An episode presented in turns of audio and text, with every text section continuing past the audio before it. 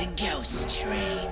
Tickets, please. Take your seat and enjoy the ride. All aboard!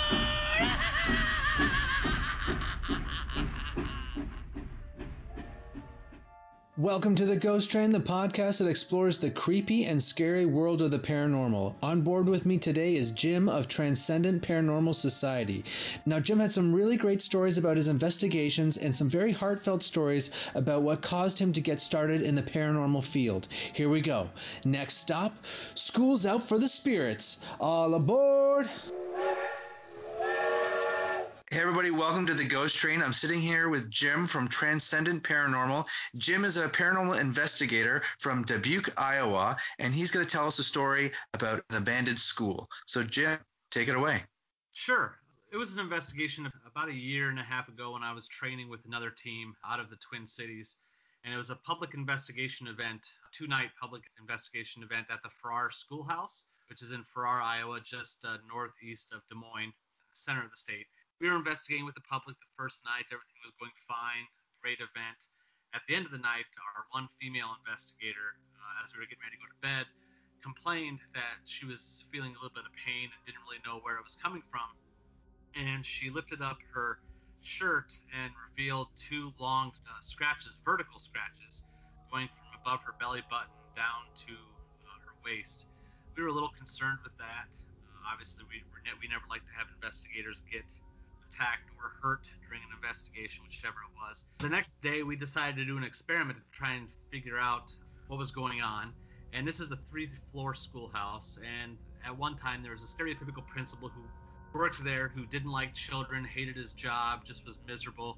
And his office was in the third floor on one of the corners of the building. So, what we decided to do was a female investigator and I paired up, went to a quiet part of the building, and we role played that I was a father bringing my child, my daughter, to a new school for the first time.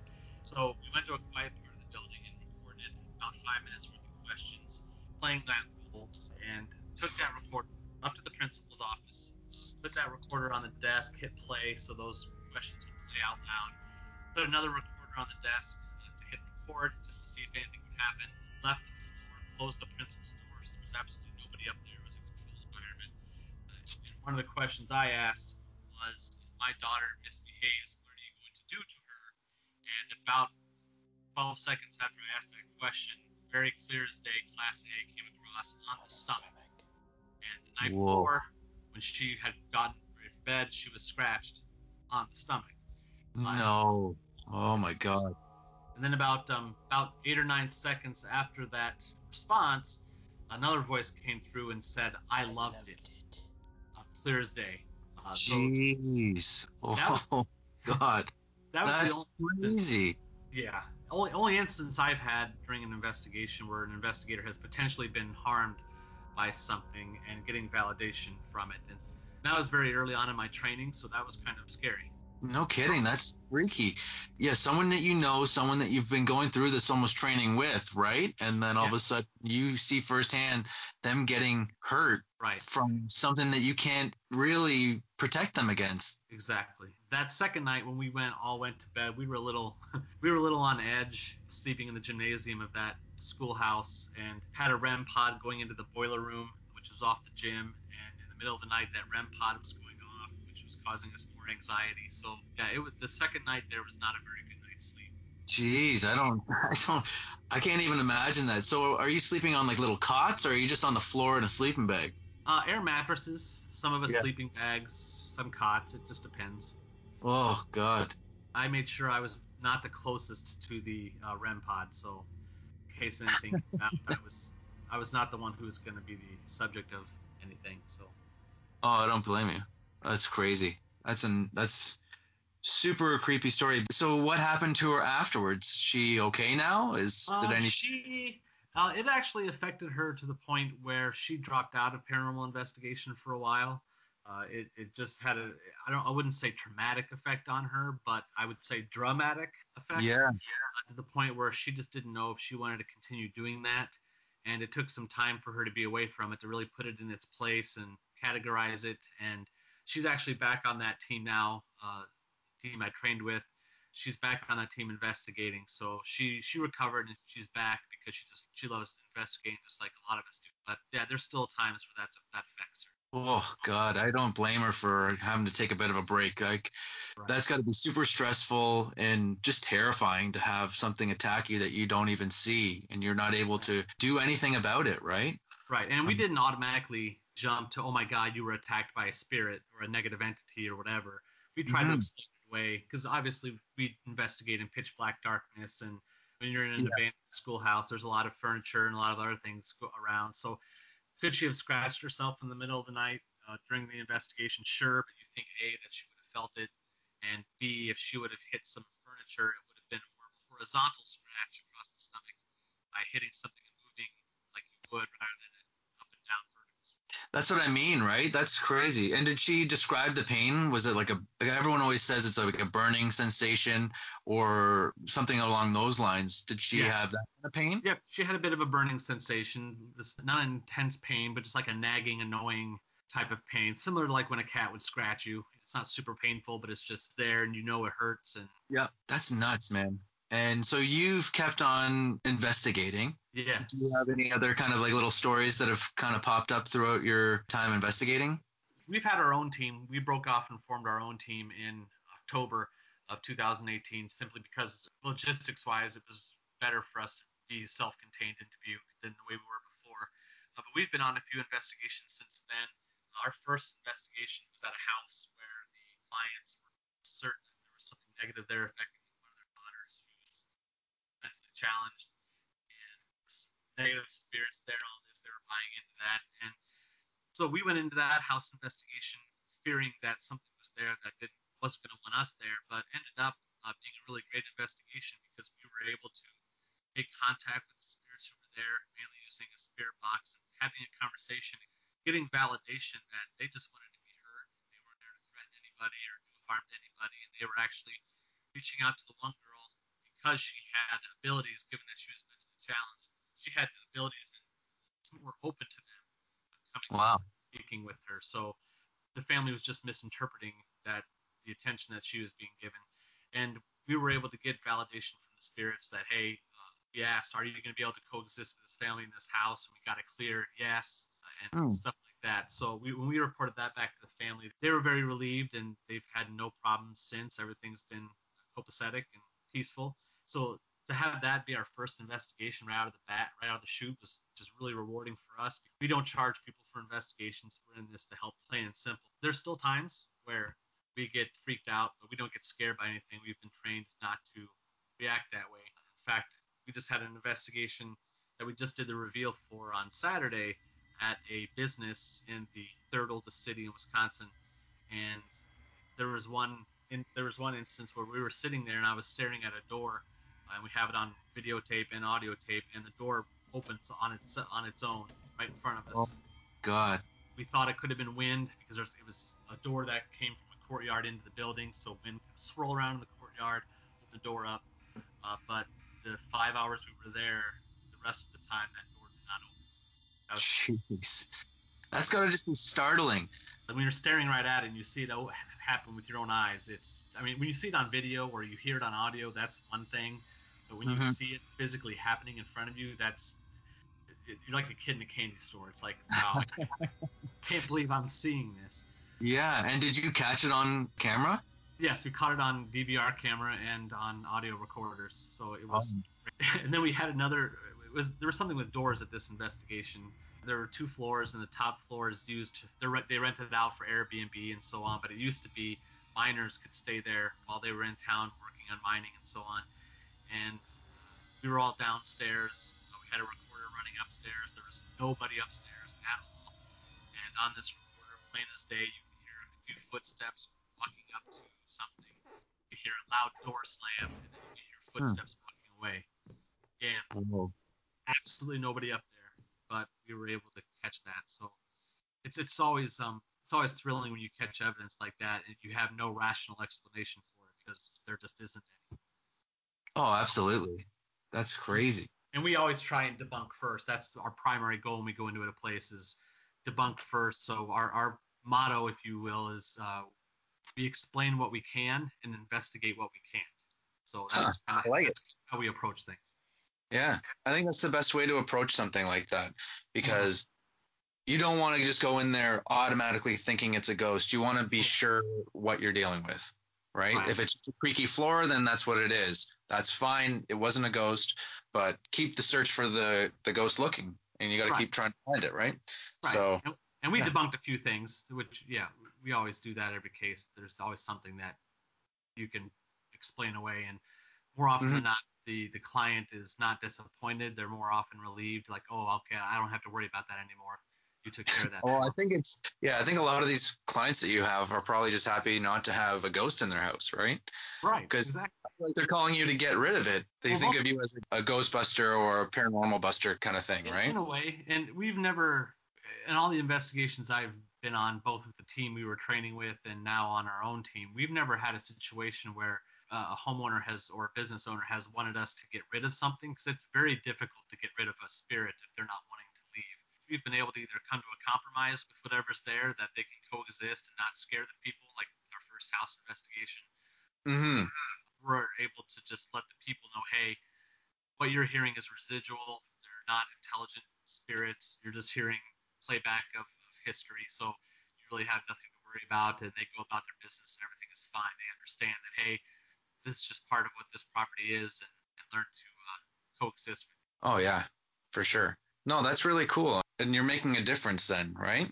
Right, and that's like I said before, we're not we're not in this to get famous. We're not in this to have a TV show. I'm a big believer in helping people uh, first and foremost, and secondly, I'm a big believer in para-unity. Uh, I believe all paranormal teams uh, should work together for the common good of the industry, put things forward. Now, unfortunately, that not every team is of that philosophy, so there are times where that doesn't happen. But most of the people I've met in this field have been genuine people and have been very interested in para-unity and collaborating, working together, and bouncing idea or evidence off, off each other, and that's really great. I've kind of started to find that out that this is such a great community of people to get to know. I've met some really great people. Everyone's been very nice about everything, not trying to be assholes or anything like that. So I've yeah, I've had the kind of same experience that you've had with this community of of great people. But going back to your investigation of these homes, and you were saying that if you feel like you are supposed to get rid of this energy and what you're what you're able to do, maybe you can't come to a compromise with the spirit. Mm-hmm. What do you then do? Do you go to the church? Are you Yeah, like that have- kind of belief that that the that religion is plays a part in this? Right. We have resources at our disposal. Should we ever come across something like that where they want it absolutely gone, uh, we Mhm. would first try on our own to get it to leave. We have things we can try to ask it to move on peacefully. How do you do that? You can bring in a medium uh, to try and talk to the spirit and, and guide the spirit where it needs to go. Uh, there, there's debate over whether people can actually cross something over. Uh, I Mhm. tend not to believe that people can do that, but at least you can give them some guidance as to what they need to do to move on Right. you can't get them to move on, but you can give them some guidance. So that'd be the first step. We have a medium locally that works with us should we need one, and I have another uh, medium that is a consultant for us who's more more widely known than just locally. So we have those Wow. two resources. And that's one of the great things about the whole para family and para unity is I have friends that I've met at conferences that have said, hey, if you ever need help clearing a house or you ever need help with this or that, give me a call. So there are people on call who I can say, I need help with this, come on down, and they're willing to do it. Worst case scenario is yes, there's people of the cloth, depending on that person's religion, that you can call in to try and help with that. Uh, we haven't had to get to that point yet, hmm but yeah, almost every almost every spirit will respond to some sort of a religious provocation or religious guidance. So Well, yeah. Well, it's something that you can kind of bust out when you need to, right? and Dubuque is an extremely Catholic community, so I have no shortage of priests should I need to. Oh, Okay. Um, I didn't. I don't know much about Dubuque, but yeah, you're kind of giving me a bit of a history Sure. lesson. Dubuque's the oldest city in the state of Iowa, so it's very historic, lots of old buildings, and they're community that's very into its history. So that's always a good. And is that kind of what got you into this field then? Just being like immersed in all that history of your of your city, of your town? No, I was actually uh, that's a story. That's a story in itself. I've always been in, interested in the paranormal. I used to watch the ghost uh, ghost hunters mm-hmm. Grant Wilson and Jason Hawes and all the guys. And it's cool now that I consult with Grant every great once in a while. And do you? That's cool. Yeah, every every really great once in a while when I need advice on something. But so I'd always been involved or interested in the paranormal. Uh, and then in September of 2015, uh, my mom went in for heart surgery and she didn't make it out. Oh my so God, was, I'm so sorry, man. Yeah, that was kind of difficult. And that night that I was at the hospital and she passed, I went back to my house where I grew up. And my dad said, Hey, why don't you take something home to remember mom by? And she collected teddy bears. Mm-hmm. And so I picked one of the teddy bears that I knew was her favorite and brought it home. And I'm not ashamed to admit that I slept with it that night. Just out of comfort. And the next morning, uh, and I looked, when I was picking out a bear, I was very particular and I was looking at every single one I was picking up to make sure it was in good shape and it looked nice. Right. The next morning when I woke up, the bear had a green mark on its forehead, which was not there when I took it from my mom's house. My mom's favorite color was green. So I took that as a sign that she oh. had made a contact with. So that made me even more intrigued. Then in June of 2016, so only nine months later, uh, my only brother committed suicide. Uh, oh, that that was another blow and another. At that point, I was like, you know what? I want to know what happens when we pass away, or at least try and find some answers or some comfort. So that was the main impetus for me to get into paranormal, was just to investigate, help people. Number one, but also just try and find some answers for myself as to is there really something after we pass on? Is there really another dimension, another avenue that people go to? So. Yeah, and those are I like. Thank you so much for sharing those stories with us. Sure. That's like a that's a that's a lot of stuff to to have to tell and to deal with on, on your own. So right. uh, no words can describe the, what you must have been going through through that time. Right. And I hope that you're able to find some some sort of answers. I don't know, maybe you you have. Yeah, I'm I'm a very a lifelong newspaper editor until recently, so I'm a very logical thinker. So, mm-hmm. but I have an insatiable curiosity about things and want to learn. So I think those are great traits to have as a paranormal investigator. Being a logical person, I've seen and heard things that I can't logically explain. So I know that there's there is something else after we pass on. Whether it's the same yeah. thing to everybody or it all depends on your beliefs, that remains to be seen and may never be answered until we pass on But yeah, I've seen and heard way too much to believe that there isn't something. I agree with you. I think that there there has to be something out there. For us to just be buried in the ground and have nothing left and that's it, just turning turning off a light. Right. I just don't believe that that is what happens. No, I don't either. Yeah. Well, anything going on with your group right now? Yeah, we do. We actually are going to be at the Dubuque Psychic and Paranormal Expo on April 13th and 14th. Uh, we're gonna we're one of only two paranormal teams that are going to be there, to my understanding. Uh, so we would encourage anybody who's listening locally uh, to come on down for that one of the two days and chat with us. We'll be sharing some of our best evidence that we've captured last four or five investigations. And we also have a public investigation event coming up uh, on August 24th uh, here in Dubuque that other people. Uh, we're going to be selling tickets for that soon. We actually have our first public investigation event March 30th at uh, Grand Opera House in Dubuque, and that event sold out in six days. So wow. I'm, I'm yeah, I was very impressed. I'm hoping that yeah. second event sells out in the same amount of time. But we have we have a Facebook page, we we're on Twitter, we're on Instagram, and we have a website where we post all of our cases with full client permission, all of our evidence, so people can go check that out as well. So you're based in Dubuque, but where do you travel to? Like, how far of a distance would you go? Does it matter? It doesn't really matter. If somebody needs help, we'll help them. We're located right on the border with Illinois and Wisconsin, so we'll go into Illinois, we'll go into uh, Northwest Illinois, Southeast Wisconsin, all over Iowa, even into Minnesota, should needed. So we're definitely willing to travel to help you. That's awesome. And that's people don't get this that you're doing this out of the goodness of your heart. You're traveling across the state into other states and you're doing this all to just help someone out that you don't even really know. Right. Exactly. That's amazing. That's yeah, amazing. So, and if they want to find it, just have to look up Transcendent Paranormal Society on Facebook or Twitter or Instagram. And then our website is www.transcendentparanormal.com. And you'll be able to find all kinds of information about it. Awesome. Jim, thanks so much for being on board the Ghost Train. And one last question for you. Sure. And it's do you ever have problems sleeping at night after these investigations? Yes, uh, but usually because I'm so wound up from investigating because it's such an adrenaline rush that it's hard to hard to turn off the switch and go to sleep. Oh man, yeah, I get that. I used to play in uh, rock bands, and every time I'd come home, like yeah, your heart's just like still beating like so fast, and you're just rearing to go, and you don't want to sleep. So Right, you're just exactly. on on that adrenaline. So, uh, Jim, thanks so much again for those great stories. The stories you shared tonight, I could tell that they were very special to you, and thanks so much for sharing those with me tonight. Sure, thanks for having me on. Thanks for listening to the Ghost Train. If you're in the Iowa area, go check Jim and his team out at the Dubuque Psychic and Paranormal Expo April 13th and 14th. And don't forget about that public investigation on August 24th. Sounds like it's going to be a blast. Next week's podcast, we jump across the pond and back into the UK.